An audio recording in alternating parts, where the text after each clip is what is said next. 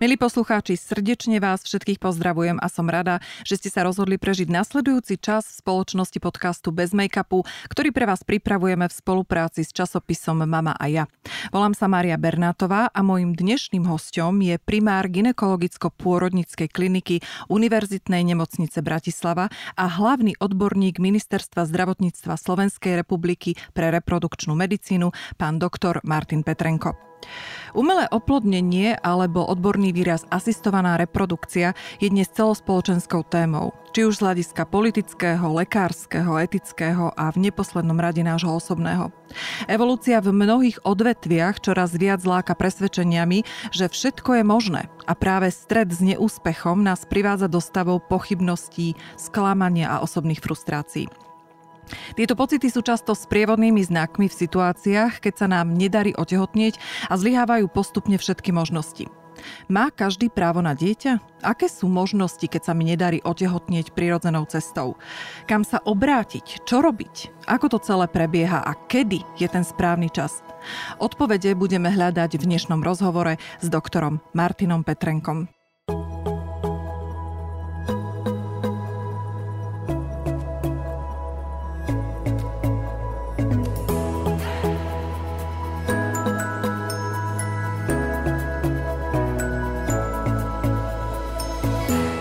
Pán doktor, vítajte. Ďakujem za pozvanie. Skôr ako sa dostaneme k samotnej téme, pán doktor, umelého oplodnenia, zadefinujte nám, prosím vás, tie dôvody, prečo je v súčasnosti také vysoké percento párov, ktorí nemôžu prirodzene otehotnieť.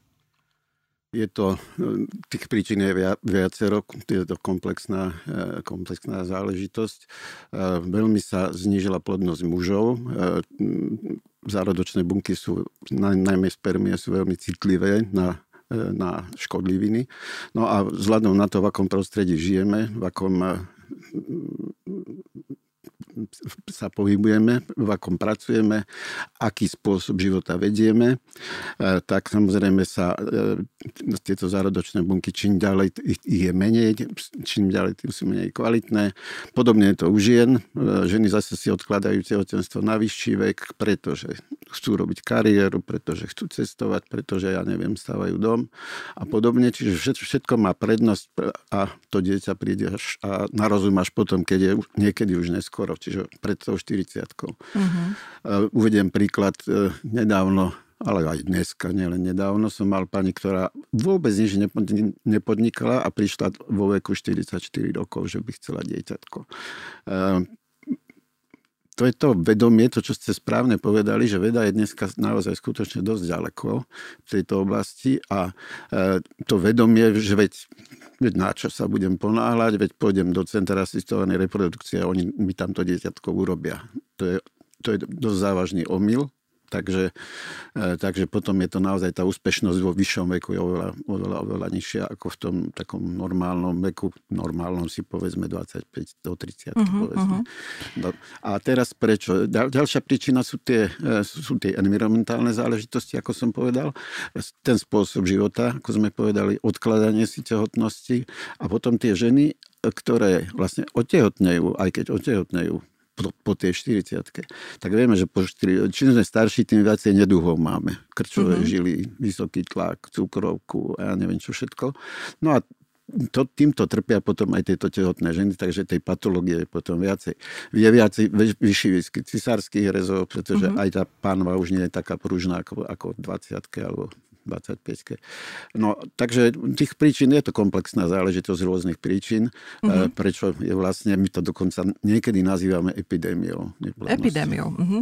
Pán doktora, dá sa nejakým spôsobom vyjadriť číselne, aká časť v podstate má, akú časť má na svedomí tej neplodnosti žena?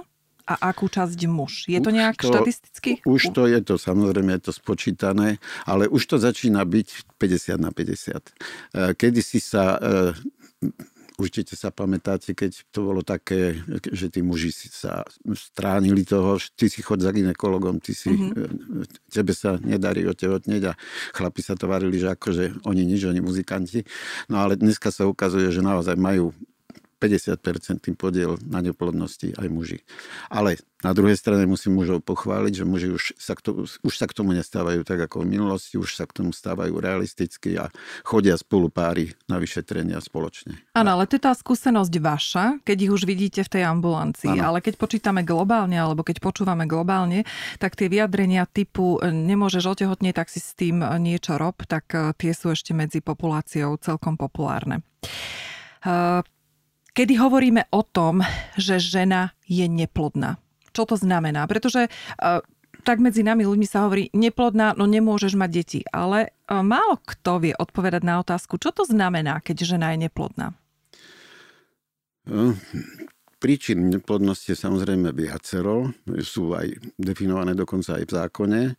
Uh, a vtedy je neplodná, keď nemôže otehotnieť. No a žena, ktorá nemôže otehotnieť, tak buď nemá maternicu, uh-huh sú aj také samozrejme prípady. Buď sa aj operačne musela pre niečo odstrániť, ja neviem, pre nejaký nádor. A buď tá maternica sa jej nevyvinula od malička, existuje taký syndrom jeden, uh-huh. Majer Rokitanský Kister Hojzer sa volá, tak zložito. Chcela som sa ho naučiť, nepodarilo sa mi. no a samozrejme pri tomto syndrome chýba aj pošva, ale tú pošvu už vieme vytvoriť.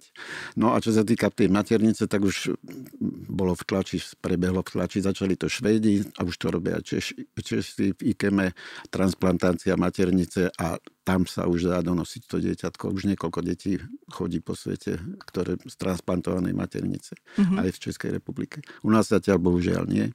Ale je to samozrejme také čiastkové riešenie, je to ešte v plienkach. E, takže žena, e, nemôžeme povedať dokonca ani o tej žene, ktorá je, nenarástla v úvodzovkách maternica, alebo, alebo pošva, môžeme o nej povedať, že je neplodná, pretože môžeme tú maternicu transplantovať. Mm-hmm. Takže vyjadriť sa žene, hoci ktorej, že vy ste neplodná a vy nikdy nebudete mať deti, ako to často, často to počúvam od, od e, pacientov, ktorí prídu a doktor mi povedal, vy už nikdy nebudete mať deti, tak tohoto, tohoto sa ja vždycky vystrieham. Uh-huh. Toto netreba nikdy, nikdy, nikdy ľuďom hovoriť, pretože tých možností je samozrejme oveľa viacej, ako si možno ten dotyčný doktor vie predstaviť. Uh-huh. Účelom tohto rozhovoru je, aby sme naozaj obsiahli túto tému veľmi zrozumiteľne a venovali sa, alebo aby odznela uh, medzi ženami, ktoré sa rozhodujú pre umelé oplodnenie, ale napríklad vôbec netušia, že čo to je. Preto som začala úplne od začiatku, že čo to vlastne je tá ne... kto to vlastne je tá neplodná žena. Keď si k tomu vezmeme muža, eh, alebo zoberme si pár, ilustratívny musíme, príklad. Musíme, vždycky musíme brať pár. Áno, to hovorím, že ideme si zobrať pár, takže snažíme sa, snažíme a nič sa nedeje. Kedy je signál a vhodný čas na to, aby som si povedala, že počúvaj ma tak poď ideme začať uvažovať o tom umelom oplodnení. E, je to aj taxatívne definované, čiže neplodnosť je definovaná ako e, ak nedôjde k otehotneniu po roku pravidelného sexuálneho styku v tých tzv. plodných dňoch.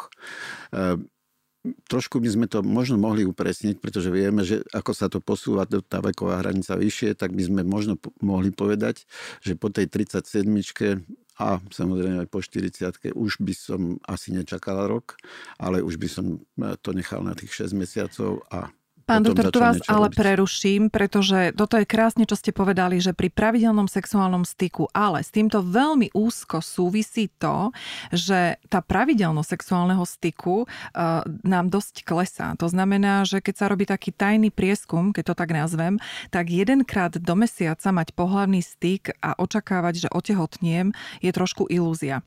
Uh, riešite na tých stretnutiach s klientmi uh, alebo pri stretnutiach s párom aj to, aká je frekvencia toho sexuálneho styku a kombinujete to s nejakou sexuálnou poradňou? Samozrejme. Dokonca u nás na klinike na Antolskej eh, každému novému páru, ktorý príde, eh, dávame dotazníky. To sú štandardizované dotazníky, ktoré platia, to sú sexuologické dotazníky, ktoré platia v podstate v celom svete. Máme na klinike psychologičku, sexuologičku, ktorá spracováva tieto dotazníky, sú anonimné, podotýkam tie dotazníky a sú pomerne obsiahle, takže ten sexuálny styk alebo sexuálny život týchto partnerov je veľmi, veľmi dopodrobná vyobracaný v, v tých otázkach, uh-huh. takže určite sa tomu venujeme. Je veľmi príjemné, že ľudia e, aj toto berú ako normálnu záležitosť a, e, a vracajú nám tie dotazníky veľmi zodpovedne vyplnené. Takže myslím si, že máme o tom, e, dokonca sme mali prednášku nedávno, mali sme mať prednášku a tú prednášku mám hotovú s tou našou psychologičkou e, o sexuálnom živote a neplodnosti a neplodnosť a sexuálny život. Uh-huh, ako to súvisí. Tejto kombinácii, ako to súvisí. Uh-huh, hej. Uh-huh. Ešte by som možno povedal s tým, s tým tou frekvenciou pohľavného styku ja som to minule v jednom podcaste tiež tak trošku položartom definoval, že dnešným mladým ľuďom sa nechce súložiť. Uh-huh. Nemám to z vlastnej hlavy. Boli sme v januári, alebo tak nejak tento rok, sme boli na Európskom sexuologickom kongrese, Európskom podotýkam, čiže veľkom v Prahe, kde bolo niekoľko prednášok s množstvom, s veľkými súbormi ako tých respondentov alebo pacientov, e, kde e, také jednoduchšie povedané také závery asi, že e, dnešný mladý človek, treba vezmeme si chlapca, ktorý ja neviem, príde zo, zo školy alebo, alebo z práce, príde, dneska je dostupné porno na, na, úplne na voľno, hej, čiže on si večer treba zvládne do postelky, vymasturbuje sa za 5 minút, tým pádom má pokoj a do rana potom hrá počítačové hry s nejakými kamarátmi po Európskej únii. Uh-huh. Nechce sa, mladým ľuďom sa nechce venovať sa vzájomne jeden druhému, lebo ak by malo, malo byť to párové súžitie, včetne teda sexu, tak by to samozrejme malo obnášať aj nejakú lásku, malo by to obnášať aj nejaké pozornosti voči tej žene a naopak. E, malo by to obsahovať aj e, samozrejme nejakú predohru, alebo všetko, uh-huh. všetko to, čo patrí k e, ľubostnému životu. No a toto sa im nechce. To uh-huh. sa mhm. im už, už sa im to nejako zunovalo a už teraz tie technológie teraz idú dopredu a sociálne siete. Áno. Ja som umyselne tú otázku položila a som veľmi vďačná, že ste zareagovali na ňu, pretože že uh, podľa mňa sa dá, alebo nie podľa mňa, ale podľa toho, čo študujem a s ktorými ľuďmi sa rozprávam uh, pri rôznych rozhovoroch, tak dá sa tomu predchádzať rôznymi spôsobmi. A toto je jeden z tých, uh, že tá sexuálna výchova alebo vôbec to sexuálne prežívanie je v dnešnej dobe veľmi slabé. Ano. A, my sa o tom rozprávame, ako keby to bolo niečo divné, no nie je to divné, je to tak.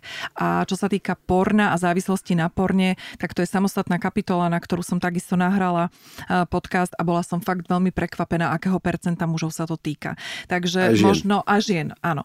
Um, áno, len tam je zase taká tá iná uh, frekvencia a iné zámery. V každom prípade uh, som rada, že takéto dotazníky existujú, lebo ja som to napríklad nevedela mm-hmm. um, a myslím si, že to nevie ani uh, veľa žien, ktoré sa, alebo teda veľa párov, ktoré sa odhodlajú k tomu, že navštívia už um, vašu kliniku napríklad alebo kliniku tej reprodukcie. Poďme sa porozprávať o kompatibilite partnerov. Je vôbec toto otázka na mieste? A skúma sa nejaká kompatibilita, či títo dvaja ľudia môžu vôbec mať spolu dieťa z hľadiska či už genetického, alebo teda schopnosti reprodukcie? Určite áno. E, minimálne e, k základným vyšetreniam patrí genetické vyšetrenie oboch partnerov. Je to vždy súčasťou, áno? Je to vždy mhm, súčasťou uh-huh. vyšetrenia. Úplne základným vyšetreniam, tak ako hormonálny profil sa napríklad robí, e, robí sa spermiogram u, u chlapa, e, tak je rovnako súčasťou je genetické vyšetrenie a potom ešte je veľmi zaujímavé imunologické vyšetrenie, kde sa zase skúmajú u obidvoch partnerov protilátky proti spermiam, proti vajíčkam, proti embriám a tak ďalej. A rôzne iné parametre imunologické, je ich strašne veľa. E, interpretácia týchto, týchto parametrov je niekedy zložitá, ale na to máme školených imunologov, ktorí nám vedia prípadne poradiť aj s nejakou ďalšou liečbou. Čiže, e, čiže venuje, venujeme sa tým e, párom, ako by som povedal, komplexne tak, že obidvom, že to pár, je to taká entita, uh-huh. že sú to dvaja ľudia síce, ale je to jeden pár, ktorý e, tvorí akúsi, akúsi akúsi predmet nášho skúmania uh-huh. alebo teda vyšetrovania. A keď sa títo dvaja rozídu a dajme tomu tá žena sa, si nájde nejakého iného, tak je to zase pár. Zase ale od iný. začiatku. Ale Mhm. zase iný. Áno, takže vždycky len tá jedna tak. bunka a nemôže mi pomôcť môj genetický uh, nejaký výskum s iným partnerom, keby som Áno. prišla na uh, to umelé. Mhm. No.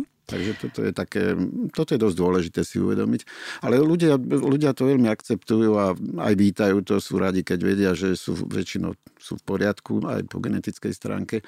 Na druhej strane sú aj radi, keď sa objaví, objaví nejaká záležitosť, nejaká chromozómová chyba v génoch alebo niečo, pretože vedia, že sa na to prišlo a na to je, na to je potom aj možnosť liečby. Možno sa k tomu ešte dostaneme, pri asistovanej reprodukcii je možné zistovať aj e, genetické vlastnosti embryí samotných, Uh-huh. tých zárodkov, ešte predtým, než, než ich vloží, vložíme do maternice. A potom vieme povedať, že toto embryo e, je v úvodzovkách geneticky zdravé a toto embryo je treba Downov syndrom alebo Mhm. ešte niečo horšie. Uh-huh. Takže, e, takže toto je veľmi, sú veľmi dôležité veci na na rozhodovanie sa, ako ďalej v liečbe neplodnosti. Poďme sa pozrieť na etický pohľad a etickú stránku tohto. Už to, čo ste povedali, tak uh, to vlastne znie tak, že aha, tak na, vyberem to najlepšie, ten najlepší genetický materiál, ktorý môžem vybrať. Ano. Ako to súvisí uh, s tou etikou? Vy ste totiž to povedali na našom uh, rozhovore prvom takú krásnu vetu, že medicína, uh, skúste mi pomôcť, medicína ja vám je... to poviem celé. Povedzte. Myslíte asi toto, že medicína ako taká, veda ako Áno. taká, predbieha, Predbieha, presne tak. etiku a predbieha právo. Mhm. Hej, vždycky sa niečo musí najprv vymyslieť, ja neviem, nejaká metóda, asist- nová metóda liečby, asistovanej reprodukcie, ktorá ale prináša zo sebou potom etické e, myšlienky, či by sa to malo tak robiť, či by sa to nemalo mm-hmm. tak robiť. No a z toho, k tomu sa potom, e, z tej etiky potom sa vyjadria sa k tomu právnici a právnici potom urobia nejaký legislatívny základ vlastne tohoto celého. Ale vždy tá medicína je prvá, lebo Prvá, jasná. ako inak, mm-hmm. a, o čom by jednali tí právnici, keby nemali ten podklad e, medicínsky. Uh-huh. Tak to ste mysleli asi. Áno, áno, áno, áno. A je to zaujímavá veta, keď sa nad tým zamyslíme, že čo všetko vlastne, a, a, ako vlastne postupovať, hej, keď tá medicína je vždycky uh, vpredu a až následne potom sa zamýšľame nad tým, že aha, a my sme sa rozprávali vtedy, ak si pamätáte, aj o tom, že embryo zmrazené vydrží niekoľko tisíc rokov, Áno. to som ostala úplne že šokovaná. No a prišla tam otázka vlastne, a čo s tým? Hej, takže do toho sa teraz spúšťať nebudeme, ale uh, na zamyslenie do éteru veľmi zaujímavé číslo. Poďme konkrétne uh, k tomu procesu umelého oplodnenia. Vy ste už povedali, že príde pár, ktorý prejde nejakými testami povinnými, ktoré sú naozaj povinné, aby ste sa mohli niekde pohnúť. Tak poďme si povedať, aké sú tie možnosti, čo nasleduje. Vyšetrenie má žena, má muž a čo teraz? K tomuto treba povedať, že e, každý ten pár je, ako sme si už povedali, individualita. Takže v prvom rade tak, e, odoberáme tzv. anamnézu. To je, anamnéza je vlastne tá história, že čo ste robili doteraz, ako ste sa snažili, či ste boli chorí, alebo rodičia mali nejaké choroby a podobne ako dlho sa vám nedarí otehotnieť a tieto otázky, čiže to sú také, taká spoveď. Taký ako keby týchto- vstupný test, hej? Alebo pohovor. Pohovor Mhm, hej, skôr, vstupný hej. pohovor. Mhm. No a, a na základe toho potom si urobíme nejakú štruktúru tých vyšetrení, ktoré sú, e, nehovorme, že povinné, aby som to tak nenazval, lebo v medicíne nič je povinné, ale ktoré sú odporúčané práve pri e, niečom. Nie- Niektorí, niektorí manželia, alebo manželia, niektorí pár má e, problém treba len so samotným sexuálnym životom, už, e, už sme o tom tak trošku hovorili. No tak tých treba nasmerovať na sexuologa napríklad. Hej? Mm-hmm. A niektorý pár s týmto problém nemá, ale má problém treba s, s ne, ne, nesprávnym počtom alebo malým, malým počtom spermí. Ďalší pár má problém, ja neviem, s vysokým vekom ženy po 40 a podobne. Čiže to vždy sa zameriavame tým smerom, kde vidíme podľa tej anamnézy, podľa toho tej spovede, uh-huh. kde vidíme ten hlavný problém a ktorým smerom sa máme uberať. Poďme sa konkrétne venovať tomu príbehu alebo príkladu, keď ide o pomalé spermie. Pretože zoberieme teraz 50% populácie, čiže mužov a čo v prípade, keď môj muž alebo partner má pomalé spermie. Čo si ja mám pod tým predstaviť? Uh, ono sa hodnotí nielen pohyblivosť, teda rýchlosť pohybu spermí, hodnotí sa ich kvalita, hodnotí sa ich uh, hodnotí sa množstvo? ich no, množstvo samozrejme, mm. hodnotí sa ich, ich tvár, či nie sú poškodené, hlavičky, dva mm-hmm. chvostiky napríklad, to už je spermia, ktorá samozrejme nie je schopná oplodnenia a podobne. Takže tam je veľmi veľa parametrov, ktoré sa hodnotia či už morfologicky, čiže vizuálne na tých spermiách, alebo potom aj kvalitatívne. To znamená, že napríklad je možné vyšetriť eh, Dezoxyribonukleová kyselina je prenos dedičnej informácie. To už snad môžem takéto slovo použiť, to je každý. No a v tej hlavičke tej spermie je táto dezoxyribonukleová kyselina v každej tej e, hlavičke, ale môže byť tzv. polámaná alebo fragmentovaná, mm-hmm. tomu hovoríme. Spermia, ktorá má fragmentovanú DNA v hlavičke nie je schopná oplodnenia. A vy to vidíte cez ten mikroskop? Nevidíme. Alebo akým Nevidíme. spôsobom to zistíte? Nevidíme. Je na to špecializovaná metóda, kedy sa percentuálne dá vyšetriť počet fragment, e, alebo percento fragmentovaných Aha. spermií, uh-huh.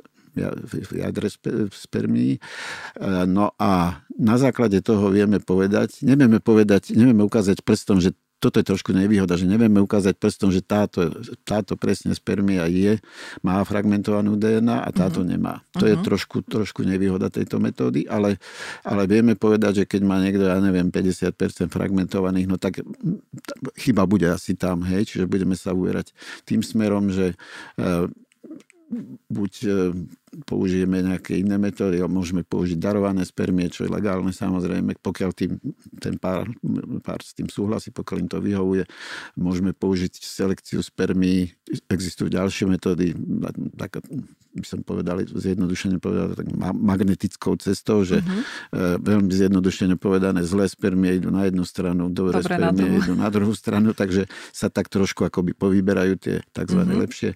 No, tak e, a je tam viacej samozrejme metód na e, zistenie kvality tých, tých spermí. Takže, takže zase povedať o, o chlapovi, ktorý má nižšiu pohyblivosť spermí, že je neplodný, zase nemôžeme to povedať, mm-hmm. pretože my máme zase metódy, ak sú málo pohyblivé spermie a málo priebojné ich nazvime, e, tak máme zase veľmi dávno používanú metódu, ktorá sa volá intracytoplazmatická injekcia spermie, po slovensky preložené XI, je to z angličtiny.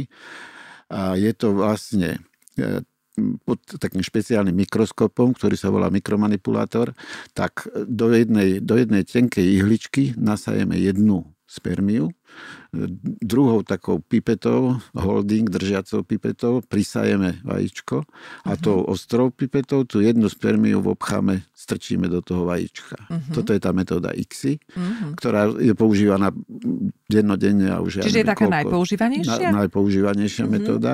Čiže ono sa to robí v nejakej uh, kde sa to robí, v akom prostredí? Toto? No, v laboratóriu, a no. samozrejme no. tam tzv. laminárny box, musí tam byť určitá teplota, musí tam byť určitá koncentrácia uh-huh. CO2, kyslíka a tak ďalej. Uh-huh. A e, je to taký veľký mikroskop, keď si viete predstaviť veľký mikroskop, ktorý má také joysticky. Lebo Áno. toto by sa nedalo, e, to by ste, rukou by to človek samozrejme malé, malú spermiu a malé vajíčko by nevedel takto. No ako predstavujem no, si, nedá, ako to, ide to mi predstavivosť náplné obrátky a neviem si to predstaviť. To by no. sa nedalo. A, takže na e, tieto pipety držia, e, sú, sú v takých držiakoch a tie držiaky ovládajú joysticky elektronicky. To znamená, že tá laborantka, teda embryolog, embryologička e, pracuje s tými joystickmi. Je to, je to naozaj taká, taká seriózna robota, taká hodinárska práca, ja to volám, uh-huh. kedy za pomoci tých joystickov, ako keby sa hrala počítačová hra, tak sú schopní e, napichnúť tú spermiu do, do toho vajíčka a potom do ďalšieho a do ďalšieho a tak ďalej. Uh-huh. A, lebo, tie, lebo prečo sa to robí? Pretože tie spermie sú málo priebojné, málo pohyblivé a same by neoplodnili to vajíčko. Takže preto je táto metóda vymyslená.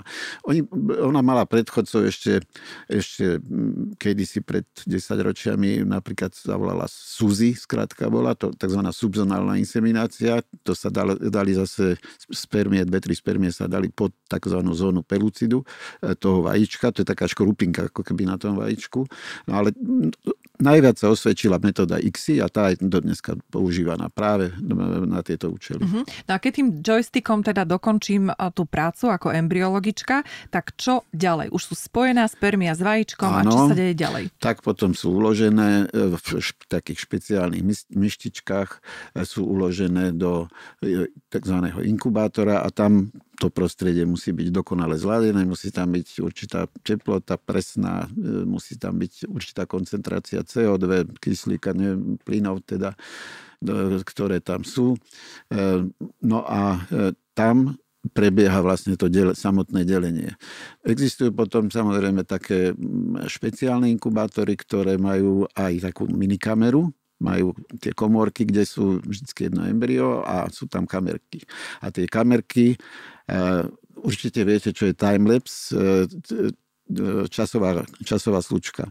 Keď sa, uvediem príklad, keď v prírodopisných filmoch vidíte, ako kvetinka rastie, teraz sa rozvíja a zase na noc sa zatvára, tak to, to je timelapse. To je mhm. vlastne každých niekoľko možno minút sa urobí jedna snímka, potom zase jedna snímka, zase jedna a potom za to mm-hmm. spojí celé a vyzerá to ako keby to tak rýchlo mm-hmm. rastlo. No a takto isto sa monitorujú embria, čiže krásne vidno, ako sa tie embria v čase delia a je tam vidno, treba, treba samozrejme odborníci sledujú tzv. pólové telieska, ako sa, e, aká je kvalita delenia týchto, e, týchto buniek a, a, mm-hmm. a na základe toho sa dá určiť tiež prognóza vývoja toho embria.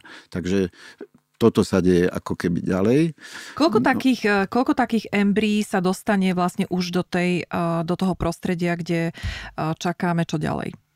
No, koľko sa nám podarí oplodniť. Uh-huh. To je rôzne. Koľko, takto, najprv musíme tie vajíčka získať. A získavame ich z vaječníkov tak, že pod ultrazvukovou kontrolou, ten, takou tenkou výhlou odsajeme obsah tých folikulov. Folikuly sú také mechúriky, kde sa nachádza, alebo myslíme si, že sa nachádza vajíčko, väčšinou áno. Tie mechúriky poodsávame v určitý presný čas, určitú presnú hodinu to máme. Čiže vy sledujete normálne tú ženu, tá žena áno, dostane presne pokyn, že áno, kedy, čo, presne, ako? Presne, mm-hmm. to musí byť veľmi, veľmi presne a prísne časované. Odoberieme, od, alebo odsajeme tú tekutinu, embryolog okamžite zase v tých podmienkach teplota a tak ďalej, pod mikroskopom, takým menším mikroskopom vyhľadá vajíčka. Mm-hmm. Tie vajíčka tzv. očistí od buniek, ktoré sú tam nepotrebné. Tie vajíčka očistí, odloží ich zase do toho inkubátora. No a potom nastáva tá práca, potom ide tzv. xovať, potom ide strkať tie spermie. To sú tie joysticky. To sú tie joysticky. To už hej. budeme doteraz. A to má, hej, mm-hmm. a to má E, to má prácu, keď je toho veľa, no tak to má prácu až do večera. Mm, proste takúto hodinárskú, ako som povedal. Mm-hmm. No a potom, keď už toto všetko urobí, tak e, to ide do toho inkubátora. Či už bežného inkubátora, alebo takého, kde, kde je to aj sledované tým e, timelapsom, tým, tými kamerami, ten vývoj Keď ten pár, ako sme povedali na začiatku, toto absolvuje stále spolu, tak ste povedali, že v prípade ženy treba naozaj odsledovať ten správny čas, kedy dojde k tomu odobratiu a čo muž musí byť v okolí v tom čase, aby odovzdal uh, ejakulát? Úplne ideálne je, keď samozrejme prídu spolu v ten deň, kedy sa odoberajú vajíčka. E, najprv sa odoberú spermie, pretože aj to spracovanie tých spermí trvá chvíľku, nejaký čas, sme hodinku, tak najprv dáme chlapa do e, tzv. odberovej miestnosti, to nazvime, kde si pomocou masturbácie odoberie semeno. Môže tam kľudne, tam môže ísť aj partnerka, to, pokiaľ má on sám s tým problém, tak mu môže pomôcť. To je, na tom nie je nič, to je ľudské. E, za, keď sa mu to podarí, tak je tam také špeciálne okienko a zvonček. Čiže on sa vizuálne do kontaktu s laborantkou ne, ani nevidí, on len položí na, okien, na okienko, odebra, odebrať tú myštičku s ejakulátom, zazvoní a môže ísť preč. Uh-huh. Ešte ruky Takže všetko čerstvé, áno. Čiže všetko, čiže všetko musí čerst, fakt, že čerstvé. Laborantka okamžite vezme e, spermie, nechá to skvápalniť a tak ďalej. Potom už tie laboratórne postupy nechcem menovať, lebo, lebo uh-huh. to je zbytočné. Uh-huh. No a vybere tie najlepšie spermie, najpohyblivejšie a tie potom xuje, tie potom súva alebo vpichuje do tých mm-hmm. vajíčok. Hej. Aby sme mali predstavu, koľko sa nachádza v jednom mililitri ejakuláta tých spermí? No a to je dobrá otázka. Keď som bol mladý doktorko, pred 30 či koľkými rokmi, no začínal som pred 40, ale tej kým som urobil atestácia, tak behol nejaký čas a tej neplodnosti som sa začal venovať potom no, trošku neskôr, tak v, te, v tom čase bola norma okolo 120, 100 až 120 miliónov spermí na mililiter. Uh-huh. Norma. norma. Uh-huh. Hej. To, čo bolo pod to, tak to už neboli dobré, dobré parametre. Dnes podľa Svetovej zdravotníckej organizácie za normu považujeme 15 miliónov. Dávajte pozor. Zo 120 na 15 miliónov. Aký sme, aký sme benevolentní teraz voči tomu. Dneska 15 miliónov ešte považujeme za normu. Pred tými 30 rokmi by to bol úplne úplne zlý spermiogram. Uh-huh. Hej.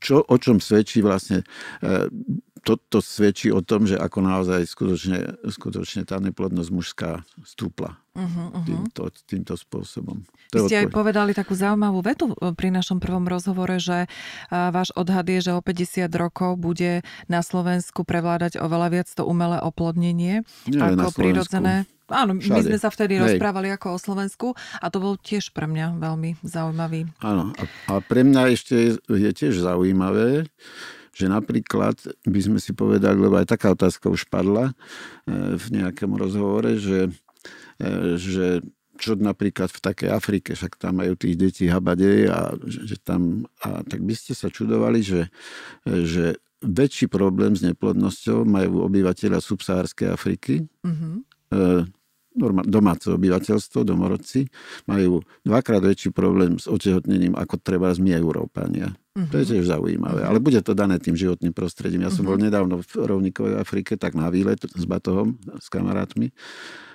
Togo, Ghana uh-huh. a tam ten Ginejský záliv. No a e, ja som v Afrike už bol, ale na iných miestach, ale tam by ste neverili, ak, aký tam je strašný smog, aký tam je strašný neporiadok, koľko tam je plastov po zemi pohádzaných, všade nikto to neupratuje. Čiže oni žijú v hroznom prostredí, ako čo sa týka ano, životného prostredia. Mm. Takže chvála Bohu, máme aspoň prostriedky a hlavne tá medicína ide tak dopredu, že sme zachránení, keď to dám teda do úvodzoviek, aj keď, čo ste povedali s tým číslom, tak žiadna sláva. Žiadna ja som sláva. si pozerala totiž to na internete um, ten počet v ejakuláte a uvádzaný na internete ešte stále 50 miliónov. Nie, takže, 15 je norma. Takže uh, bolo by dobre popraviť aj túto informáciu, lebo vy ju máte určite čerstvu z nejakých medicínskych kongresov. A naozaj smutná správa. Teda myslím si, že je to smutná je, správa. Je, určite. Myslíte si, že vôbec je možné, aby sa tento počet tých spermí v ejakuláte zvýšil? Je to vôbec možné, alebo hovoríme o ilúzii? Hovoríme o ilúzii. E, samozrejme sú určité e, také taká pomocná liečba, ak to máme nazvať liečba, alebo potravinové doplnky. E, môžem citovať napríklad tzv. myoinozitol, to je taká látka, môžeme ho nazvať vitamínom, ktorý má pozitívny vplyv na vývoj spermí a vyskytuje sa v určitých, e, nebudem samozrejme menovať preparáty, ale vyskytuje sa v určitých preparátoch, ktoré nie sú ale uznávané ako lieky, ale ako tzv. potravinové doplnky. No a toto dávame aj chlapom, aj ženám v určitej e, forme e, prášok, sáčku a podobne. Takže môže sa zlepšiť ten spermiogram, ale že by sa to vyliečilo zvýšilo a nejak zvýšil sa počet, tak to, to tak je málo nie. pravdepodobné. Mm. U niektorých to vôbec nefunguje, ale, ale u niektorých to funguje, u niektorých mužov. No a tu treba povedať ešte takú vec, že um, do budúcnosti um, sa ten, tieto parametre pravdepodobne budú zhoršovať, pokiaľ sa e, so životným prostredím niečo, e, niečo neudeje. Dneska vieme, že už e, od 1. januára je zákon kedy o triedení odpadov.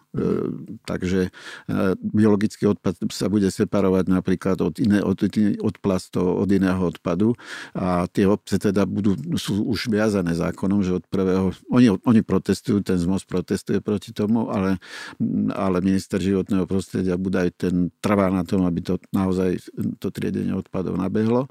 A e, istým spôsobom e, by sa mohlo to životné prostredie vylepšiť, uhlíková stopa zmenšiť e, a e, tvorba tzv skleníkových plynov, ako je teraz metán a podobne, by sa mohla zmenšiť. Navíjať, toto má výhodu, že, e, že ten biologický odpad je možné spracovať určitým spôsobom, nemusí sa páliť, pretože keď sa páli, tak zase máme CO2 a uh-huh. splodiny, splodiny no.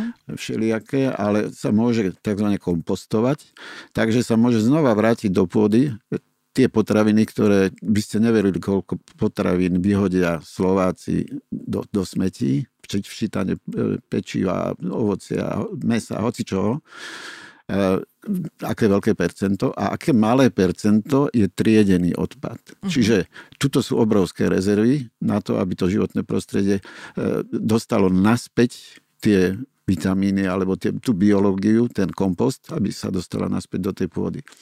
Eh, toto je jedna z ciest, samozrejme. Ďalšia, ďalšie cesty sú potom eh, fabriky, elektroni, teda elektrifikácia, dajme tomu dopravy. Eh, tam je to diskutabilné s tými, s tými elektromobilmi. Na túto tému sa neviem eh, zodpovedne vyjadriť. Sú uh-huh. rôzne názory. Ale v každom prípade životné prostredie je určujúcim faktorom aj pre vývoj neplodnosti alebo plodnosti reprodukcie. Takže vlastne, keby som ja ako muž chcela uh, urobiť maximum preto, aby som zvýšila počet uh, spermí v svojom ejakuláte, tak uh, sa ma asi nebude veľa mať toho, šancu. Veľa toho mm-hmm. neurobíte. Uh, sú odborníci, ktorí sú, sú to urológovia, ale my im hovoríme ešte so špecializáciou andrológovia. Mm-hmm Andros je chlap z grečtiny, tak uh, oni sa venujú vlastne plodnosti mužov. A títo andrológovia majú aj samozrejme vyšetrovacie možnosti a majú aj liečebné možnosti. Oni môžu liečiť treba aj hormonálne týchto mužov. My ako ginekologovia sa do mužov a plus liečenie hormónov nepúšťame, mm-hmm. pretože nie je to naša parketa. My hormónami liečíme ženy a oni teda, je možné u niektorých mužov naozaj aj hormonálna liečba, ale nie u každého. Čiže napíchať niekoho, keď si niekto pomyslí, že napíchajte mi testosterón alebo niečo takéto podobné, no tak e, to môže mu to len poškodiť. Hej, musí to byť naozaj odborník, ktorý to indikuje a ktorý ordinuje túto liečbu. Uh-huh. Čiže istým spôsobom sa to zlepšiť dá. Ale ja by som, aby mi neušla tá myšlienka, ja by som chcel povedať, že nielen počet spermí je dôležitý. Hovorili sme o tom, že aj kvalita, pohyblivosť. A tvár, čo som tvár, bola tiež áno, rôzne mm-hmm. gulaté hlavičky, keď majú spermie. Spermie majú mať normálne také špicaté mhm. hlavičky. Mm-hmm. Každý videl obrázok spermie tak e, sú také, že sú deformované, že majú treba zgulaté hlavičky a ako som povedal, dva chvostiky alebo dve hlavičky. No tak to sú samozrejme nefunkčné spermy. Ale v tých miliónoch ono sa to stratí, len ide o to percento, koľko uh-huh. je takýchto poškodených spermí. Uh-huh. Takže musí byť proste v globále tá spermia a proste jedna fešanda. Vo forme. Musí, musí byť fešanda, musí byť, musí byť vo forme. Hm? Pohyblivá, krásna a funkčná. Myslím si, že potom jednoduchšia cesta je asi siahnuť po darcovi, alebo po tej spermobanke. Poďme sa tomu, tomuto trošku povenovať, aj keď je to samozrejme určite citlivá téma, pretože keď mám chlapa, tak by som chcela jeho spermiu. Aké máte skúsenosti e, s reakciami e, párov, ktoré musia pristúpiť k tomuto? Rôzne. Tak dajte Niektorí, niečo. Niektorý pár povie, môže sa stať, že naozaj ten chlap má zoospermiu, čiže nemá vôbec žiadne spermie v ejakuláte. Aj tam dokonca máme riešenie. Ani o tom chlapovi nemôžeme povedať, že vy ste neplodní a nebudete mať nikdy deti vlastné. Viete čo, ale ja vás ani... preruším. A kedy je potom ten muž neplodný? No keď sa ukáže, že naozaj nemá ani v semeníkoch e, žiadnu spermiu, lebo keď ma necháte dokončiť túto mm-hmm. myšlienku, tak vám poviem, ako Dobre, ako lebo to, to, je. aby som zase lebo, ja nezabudla. lebo v ejakuláte môže ten chlap nemať ani jednu spermiu, ale môže, môže mať tak, takú obštrukciu tých e, semenovodov, tých, e, kadiaľ tie spermie idú von e, zo semeníka. Obštrukciu, myslím, uzatvorenie, hej, že je to zalepené alebo nejakým zápalom alebo niečím. No a tie spermie tam sú, ale hromadia sa treba na semeníku. To je taká žľazka, ktorá je na vrchu na semeníku. Alebo sú priamo v testis, v, v semeníku, sú tam spermie, aj nezrelé a možno aj zrelé, ktoré sa dajú odtiaľ odobrať operačne. Čiže, uh-huh. čiže my toho chlapa nie my, ale tí andrologovia, tí urologovia e, chlapa dajú do narkózy e, a vyskúšajú odobrať z toho epididymy, z toho nadsemeníka alebo priamo z testis e, odobrať spermie. Ak sa im to podarí, tak pomocou týchto spermií. My medzi tým samozrejme odoberáme vajíčka. No a pomocou týchto spermií odobratých zo semeníka môžeme urobiť X, čiže zasunúť uh-huh. ich do tých vajíčok a môžu, môžu mať zase svoje deti. Čiže ten chlap, ktorý nemá ani jednu spermiu vo jakuláte, môže mať geneticky svoje dieťa. Napríklad. Uh-huh. To je jeden z príkladov. Áno. No, ale poďme k tomu darcovstvu, čo sme si povedali. Už ani, keď, keď už ani toto nepomôže, tak samozrejme tým ľuďom navrhneme aj e, možnosť darovania, darovania spermií, ale aj vajíčok, inak aj tomu sa môžeme chvíľku venovať. Spermy, existujú spermbanky, kde, e, kde sa e, zhromažďujú pod anonymne, samozrejme anonimní darcovia sú to, označuje sa to väčšinou čiarovým kódom. Ten, tá slámka, alebo ako oni to volajú, proste ten, tá pipetka, kde, kde sú chované spermie. Nesmie, je to double blind, dvojito slepé, ani my nevieme, od koho sú tie spermie tie darované je to len, e, ako hovorím, len ten embryolog to vie, ale ten zase to nepo, nesmie povedať tomu doktorovi, čiže musí to byť dvojito slepé. To je podľa zákona, anonimita tuto musí byť e, jednoznačne dodržaná aj pri vajíčkach, aj pri spermiách. No a tieto spermie samozrejme sa dajú použiť či už na ak je tá žena úplne teda v poriadku a žiadne vyšetrenia nedokázali nejakú patológiu, má prechodné vajíčkovody a podobne, tak sa dajú použiť na úplne obyčajnú insemináciu, čiže sa spracujú tie spermie darcovské a vstreknú sa do maternice v určitý správny čas pri určitej menšej takej stimulácii vaječníkov, aby tam bolo, dajme tomu, viac vajíčok, dve, tri a tak. Takže, e, takže toto je také najjednoduchšie. Ale keď je aj u tej ženy je nejaký problém, no tak samozrejme sa potom dá použiť aj tá metóda X, uh-huh. aj s darovanými spermiami. Uh-huh. Potom je, e, tu je veľké množstvo kombinácií možných, že napríklad, uvediem príklad, e, stane sa, že pri prvom cykle sa s manželovými spermiami alebo partnerovými spermiami vajíčka nedelia. Vôbec, ani jedno. E, vôbec nezareagujú. Takže v tomto prípade môžeme navrhnúť, ak je dostatok vajíčok. V druhom cykle, kedy pri druhom odbere, povedzme sa odobere 10 vajíčok trebárs pre predstavu, tak môžeme im navrhnúť dobre.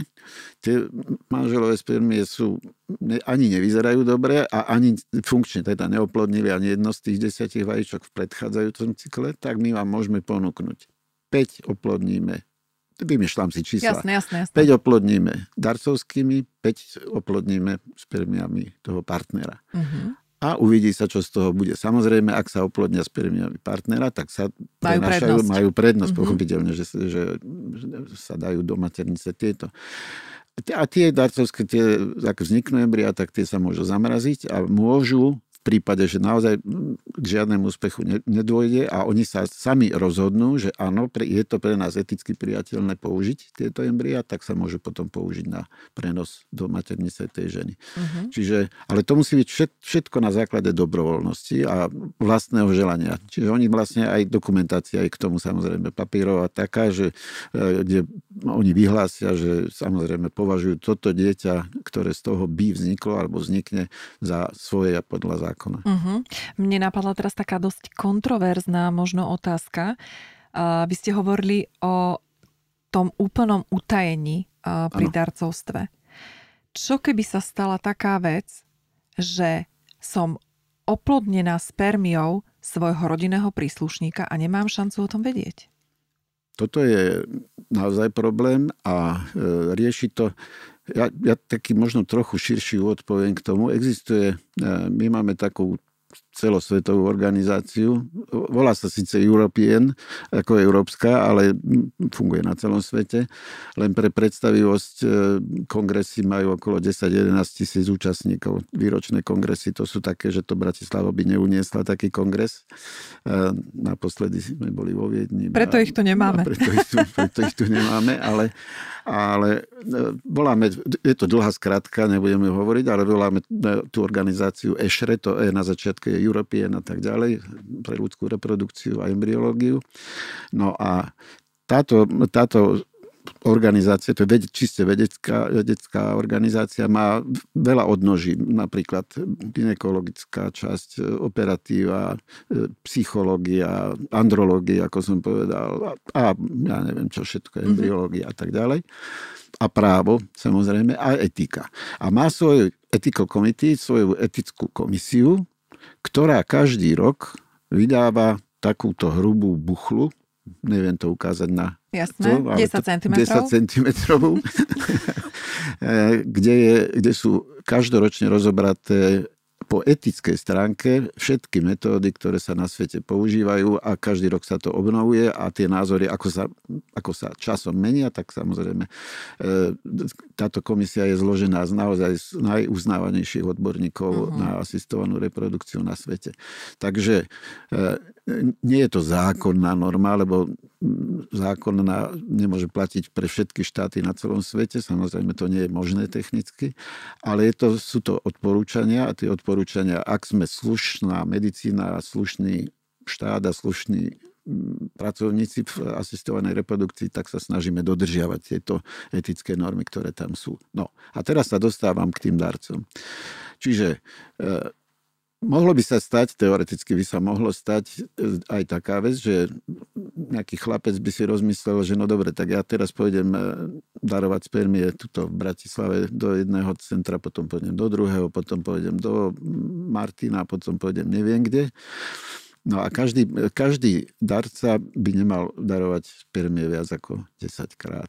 Tým by sa tým by sa to rozriedilo v tom, e, v tom e, počte obyvateľov a tá šanca na to, že by došlo k súrodeneckému e, nejakému proste kontaktu alebo uplodneniu, tak tá šanca je minimálna týmto, práve týmto rozriedením. A ešte to dokonca kombinujeme aj tak, že to napríklad u nás, že časť tých darovaných spermí neodoberáme od našich, tuto treba z bratislavských študentov alebo teda mladých ľudí, ktorí zodpovedajú, musia zodpovedať parametrami spermiogramu samozrejme. K tomu dojdem ešte. A, ale napríklad čas máme, čas máme od chlapcov z Moravy. Uh-huh. Hej, čiže e, týmto sa už vlastne zase znižuje šanca, že, že taký Moravák e, by, ja neviem, sa stalo, že by tu oplodnil vajíčkami Slovenku z východu, alebo uh-huh. ja neviem takto. Hej. Čiže takýmto spôsobom sa to viacej rozrieďuje tá možnosť a znižuje sa toto riziko.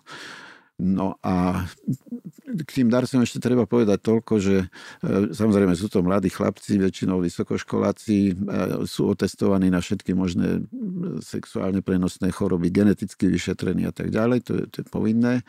No a čo ale je nepríjemné, a to súvisí s tým počtom spermí a s ich kvalitou, je to, že e,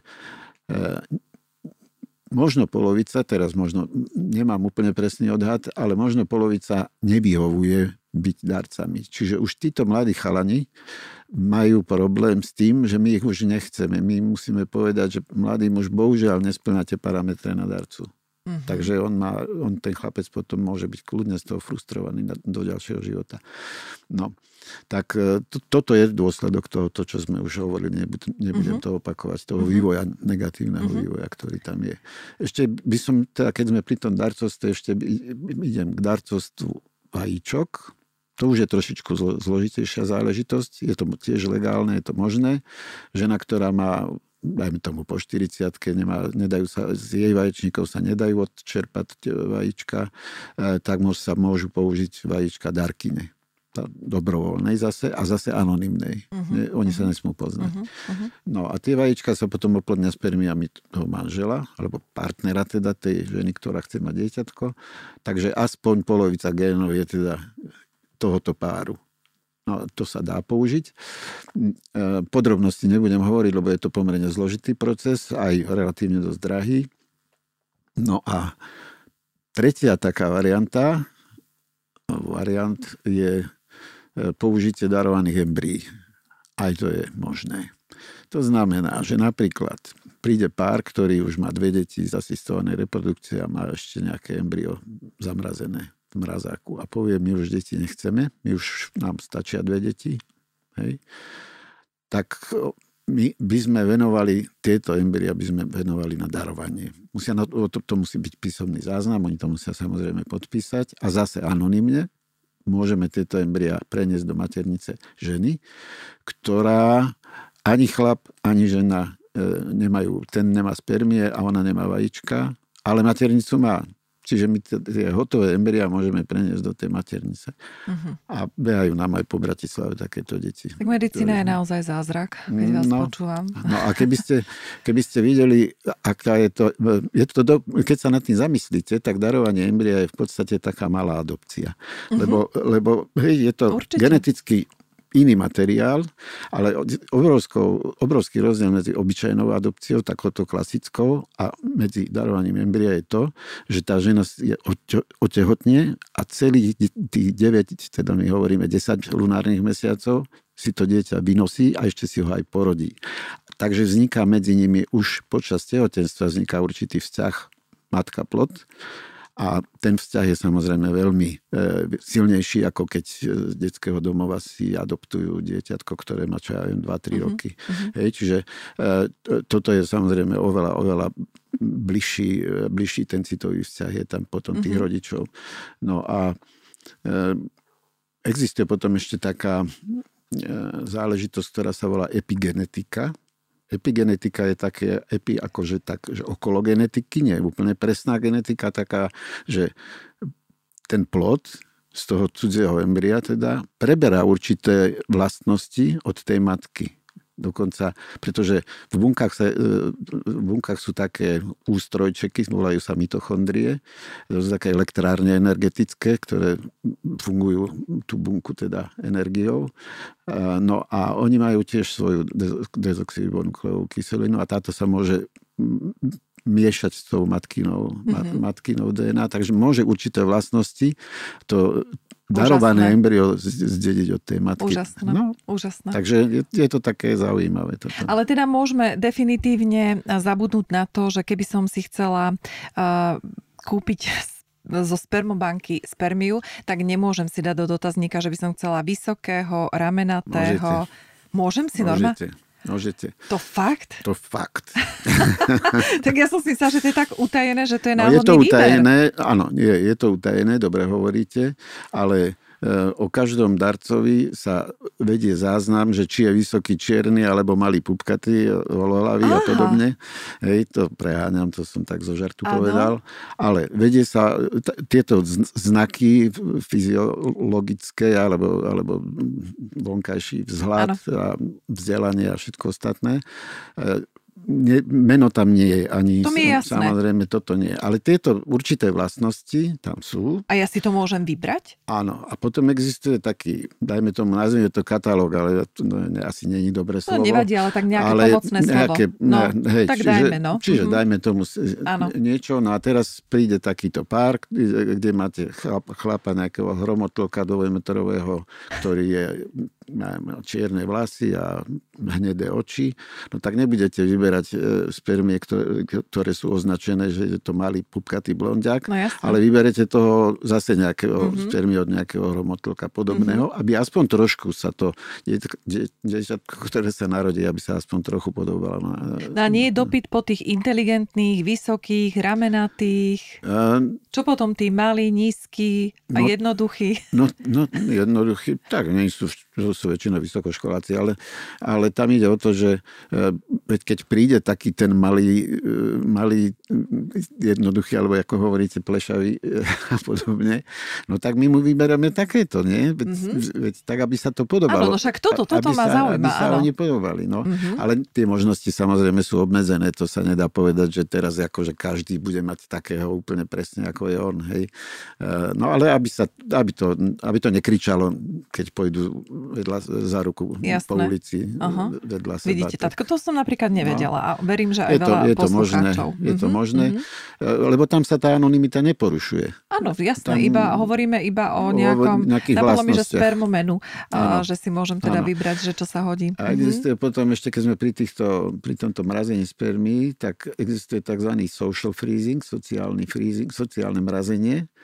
A tým sa myslí to, že e, muž, ktorý má treba, ja neviem, aké rizikové povolanie a cestuje veľa po svete, a pilot treba, alebo niekto, nejaký takýto muž a nechce skončiť tú kariéru dajme tomu pred 40 ešte, ešte chce robiť do, do 45 alebo to, to je jedno dokedy, uh-huh. tak si môže dopredu ešte keď je mladý, môže si nechať zamraziť tie spermie a nechať si ich v sper, spermbanke pod svojím menom, tu, tu už je to jeho, uh-huh. to sú jeho spermie. Ano. Tá spermbanka od neho samozrejme, on si to platí, to uschovávanie, niečo to stojí, samozrejme tá prevádzka tej sper, spermbanky, tak určité drobné peniaze si platí za to, že mu tie spermie tam držia zmrazené. No a keď sa rozhodne, nájde si životnú partnerku a povie, tak toto je tá práva, tak vyberú z mrazáku spermie a idú na na otehotnenie. Ja si len tak kladiem otázku, že kde tu je ten priestor pre prírodzenosť a čo všetko robíme proti tej prírode? Vôbec Proste som... som to tak, no úplne mi to tak napadlo. Vôbec by som nepovedal, že to robíme proti prírode. By som povedal naopak, my tej prírode pomáhame. Prírode pomáhame. My, my mm-hmm. sa snažíme napraviť to, čo tá naša zničená príroda, ktorú sme my zničili ako ľudstvo, čo e, nám spôsobuje. Uh-huh. A tá zničená príroda, tá, to životné prostredie nám ničí našu ľudskú reprodukciu. A mám na to taký názor, že ľudstvo sa tým rozvojom vedy, tým búrlivým rozvojom vedy bráni vyhnutiu v podstate, uh-huh. pretože, pretože ten trend je taký, ako sme povedali, negatívny. A tak človek začne vymýšľať e, ako by sa to dalo nejakým spôsobom obísť, ako by sa to dalo liečiť, ako by sa to dalo dať na pravú mieru zase. A hovorím, súvisí to nielen s liečbou, asistovanou reprodukciou, ale aj s úpravou životného prostredia uh-huh. a z obliekania. Ja neviem, so všetkým možným, hej, automobilizmom a, a podobnými vecami. Čiže to je naozaj taký, taký komplexný problém, ktorý treba riešiť. No a dnes už e, sú štáty, najviac myslím, že v Dánsku, E, deti e, po asistovanej reprodukcii. Nemám rád slovo umelé oplodnenie, lebo to není umelé oplodnenie. To je normálne oplodnenie. Mm, ale je to zaužívané. Ale je to zaužívané, ale, my, ale budí to, budí to mm. ja viem, ale budí to Chápem. taký dojem, ako že umelá hmota, na mňa to tak ako plastová fľaša pôsobí, mm. pred fľaška, ale, ale to není, ale je to samozrejme metóda asistovanej, metódy asistovanej reprodukcie. No, takže ľudstvo sa takýmto spôsobom bráni vyhnutiu, že vymýšľa stále niečo nové, aby, aby nevyhnulo. Uh-huh. Takže, jak som povedal, myslím, že najviac v Dánsku je detí. Teraz percent asi netrúfam z hlavy povedať, ale e, v Česku majú oveľa viacej detí, majú tam 50 centier asistovanej reprodukcie v Českej republike, oni sú dosť hodne dopredu. No a e, u nás je to málo, tak 1%, keď si predstavíte, dajme tomu, a v Čechách tak 3-4% detí, čo už sú z asistovanej reprodukcie, čo už není málo. To už uh-huh. je mhm. do tisícok. Uh-huh. A v iných krajinách ešte, ešte viacej, uh-huh. niektorých. Hej. Takže, e, takže prečo by tento trend nemal pokračovať ďalej, keď sa bude takto zhoršovať plodnosť aj mužov, aj žien. Mm-hmm. pravdepodobne mm-hmm. bude pokračovať. No je to ruka v ruke. Je to ruka v ruke, no. ako vy ste povedali, tak uh, naozaj uh, tá krivka uh, jedným spôsobom rastie ano. a to je tá evolúcia v medicíne, ano. ale na druhej strane klesá v dôsledku environmentálnych následkov. A iných. A iných, a iných samozrejme no. následkov. Spýtam sa teraz opäť, tak trošku si rypnem. Vy ako lekár, stretli ste sa s nejakými odporcami alebo s nejakými skupinami ľudí, ktorí sú vyslovene proti tomu, aby sa zasahovalo takýmto spôsobom do prirodzenej reprodukcie? Osobne som sa stretol určite, osobne som sa stretol na, myslím, jednej alebo dvoch besedách, kde sa zúčastňovali aj príslušníci cirkvy a psychológovia a ešte, ešte neviem, kto tam bol, právnička tam bola, myslím. E, organizoval to jeden právnik z Košíc, e, výborná právnická kancelária, mladý muž je to, Ivan Humeník sa volá, doktor Humeník. A ten Ivan sa zaoberá právo a asistovaná reprodukcia, to je, on samozrejme vôbec zdravotnícke právo sa zaoberá, ale, ale toto je jeho taká uh-huh. tiež špecialita. Takže on organizuje takéto, takéto konferencie aj s týmito pánmi farármi, aj s psychologami a tak ďalej, aj s nami ako zase... Áno, s predstaviteľmi, tej, s predstaviteľmi uh-huh. tejto, uh-huh. tejto liečby a tie diskuzie sú zaujímavé a môžeme povedať, že vôbec nie sú agresívne. Mm-hmm. Že, mhm. že naozaj tam vždycky nejaký ten konsenzus nájdeme i s príslušníkmi cirkvi. Samozrejme, oni majú výhradu, výhrady voči niektorým veciam, nie komplexne voči asistovanej alebo liečbe neplodnosti ako takej. Voči niektorým veciam majú výhrady, možno, možno voči niektorým veciam aj oprávnené výhrady. Mm-hmm. Napríklad surogátne materstvo, to je náhradné materstvo. Ano. To je veľmi diskutabilná, eticky veľmi diskutabilná mm-hmm. záležitosť, že vám to vynosí nejaká cudzia žena, žena mm-hmm. a vy si to dieťa potom vezmete a je to geneticky ako keby vaše dieťa. Mm-hmm. Ja si myslím, že osobne si myslím, to je môj názor a tak by to asi aj malo byť, že e, surogátne materstvo by malo byť povolené a u nás je to zakázané, aby som teda uviedol veci na pravú mieru. No ale malo by byť povolené zo zdravotných dôvodov. Napríklad, žena, žena, žene sa, jak som povedal, nevyvinie maternica, alebo sa jej od, musí odobrať v dôsledku nejakého nádorového ochorenia alebo niečo. No tak jedna z možností je transplantácia, ale tá je v plienkach ešte. A druhá možnosť je surogátna matka, náhradná matka, ktorá vynosí to dieťa a podobne. A, tak toto by, tieto indikácie alebo tieto prípady by podľa mňa mohli byť, e, mohli byť povolené pretože ona za to nemôže, že sa jej nevyvinula maternica. Že to je, je chorá, tak ju treba liečiť a dá sa liečiť týmto spôsobom, keď mm-hmm. je mhm. takáto možnosť. E, druhá vec je potom zase taký ten sociálne surogátstvo, to je vlastne herečka si nechce rozťahnuť brucho, športovkyňa chce ešte ďalej športovať, no tak si nechá vynosiť dieťa nejakej inej žene a to už to už by som povedal, že je za hranicou nejakej etiky. Uh-huh, uh-huh. Takže asi tak. Pán doktor, e, na záver, hm, opäť trošku kontroverzná otázka a téma. Predstavte si, tak nám to krásne ide. Uh, aj mne, lebo by som sa pýtala veľa, ale možno, že nahráme ešte ďalší rozhovor. Urobíme ďalší. Nemáme problém. Mm, taká otázka, uh, ktorá bude trošku rozvetvená. Má každý právo na dieťa? A teraz e, narážam aj na tú finančnú časť e, a na tú finančnú otázku, kedy sú naozaj veľmi e, tí ľudia zodpovední a nemajú na to, aby si možno zaplatili všetky tieto metódy. A trošku narážam aj na to, čo sa deje u nás v spoločnosti, kde jedna pani poslankyňa, ktorú nebudeme menovať, uviedla, Umelé oplodnenie nespadá do liečby neplodnosti, je to naplnenie istého chcenia rodičov. Je x párov, ktorí sa zmieria s tým, že dieťa mať nebudú. Aký máte na toto názor? Neplodnosť ako taká je na celom svete uznávaná ako choroba. Má dokonca svoju číslo diagnózy pri klasifikácii chorób N97, konkrétne je neplodnosť ľudská. A keďže je to choroba, tak máme povin- nie právo, ale povinnosť tú chorobu liečiť.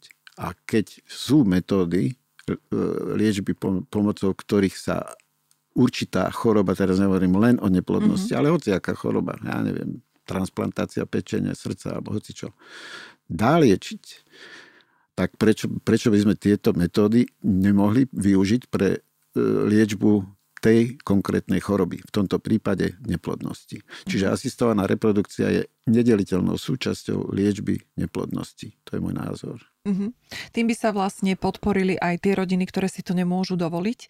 Áno, e, veľmi dobre hovoríte a aj túto finančnú stránku treba povedať, lebo naozaj, že tá liečba je v niektorých prípadoch veľmi drahá a tu ale platí presne to isté, čo platí aj pri iných chorobách. Spomenul som transplantácie orgánov, umelé kolby a podobné drahé záležitosti, a ktoré potrebujú ľudia. My nemôžeme rozlišovať, či ten človek má na konte, ja neviem koľko miliónov eur, alebo je to človek, ktorý žije z mesiaca na mesiac z dôchodku.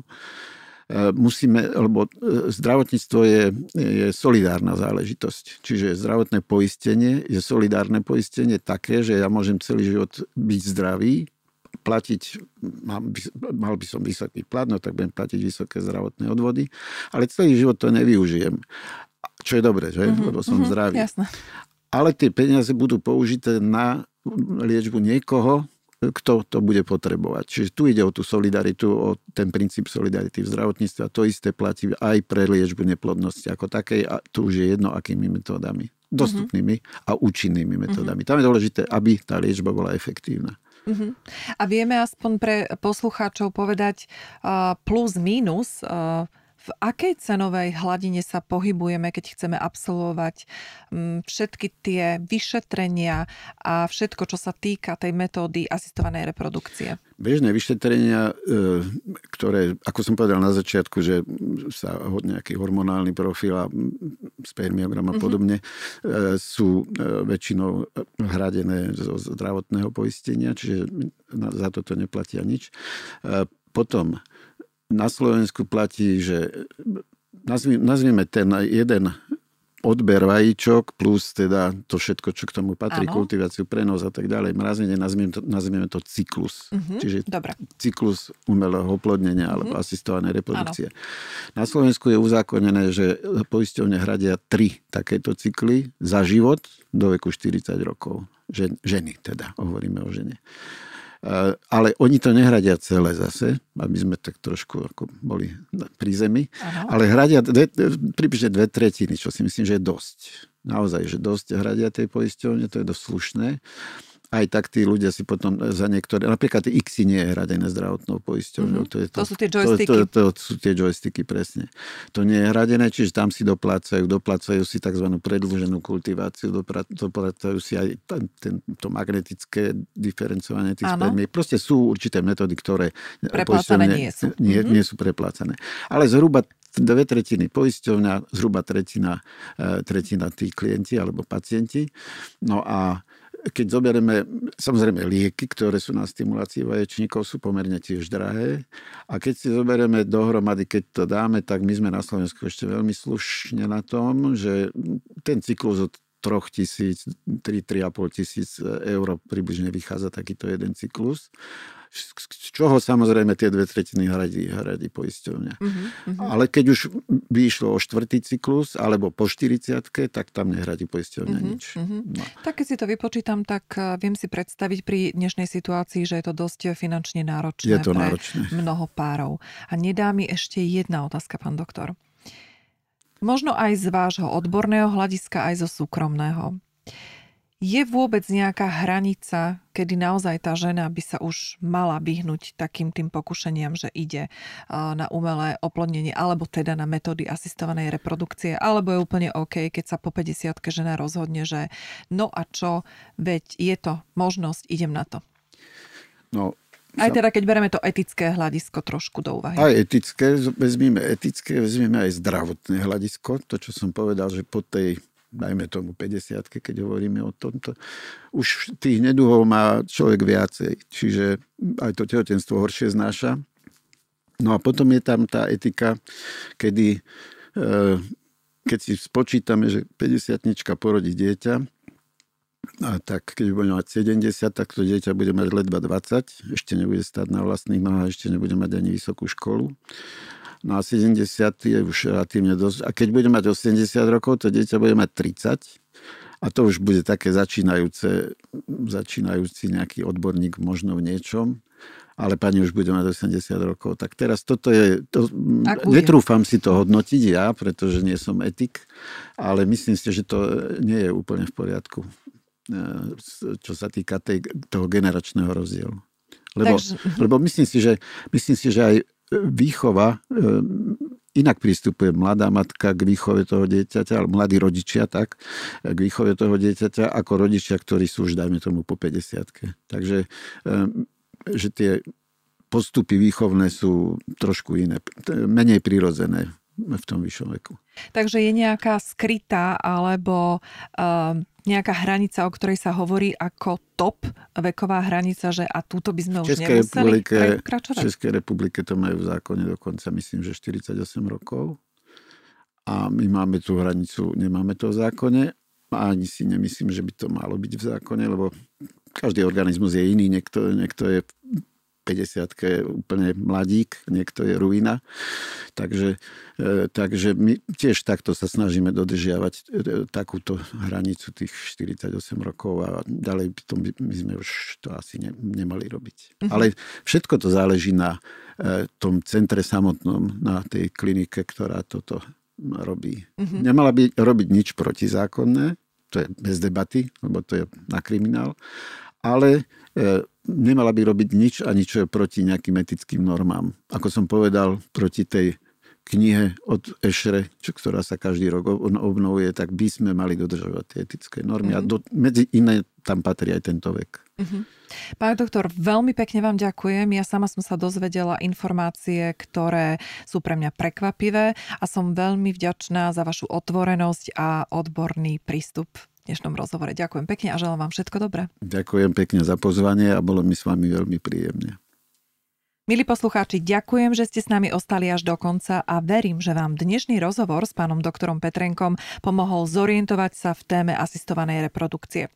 V prípade vašich otázok, pripomienok či konštruktívnych postrehov nám píšte na mailovú adresu redakcia zavináč mamaaja.sk.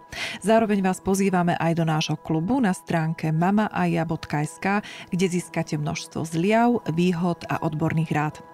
Majte sa krásne, užívajte si svoje rodičovstvo naplno a ja sa na vás opäť teším pri ďalšom zaujímavom rozhovore v podcaste Bez make-upu.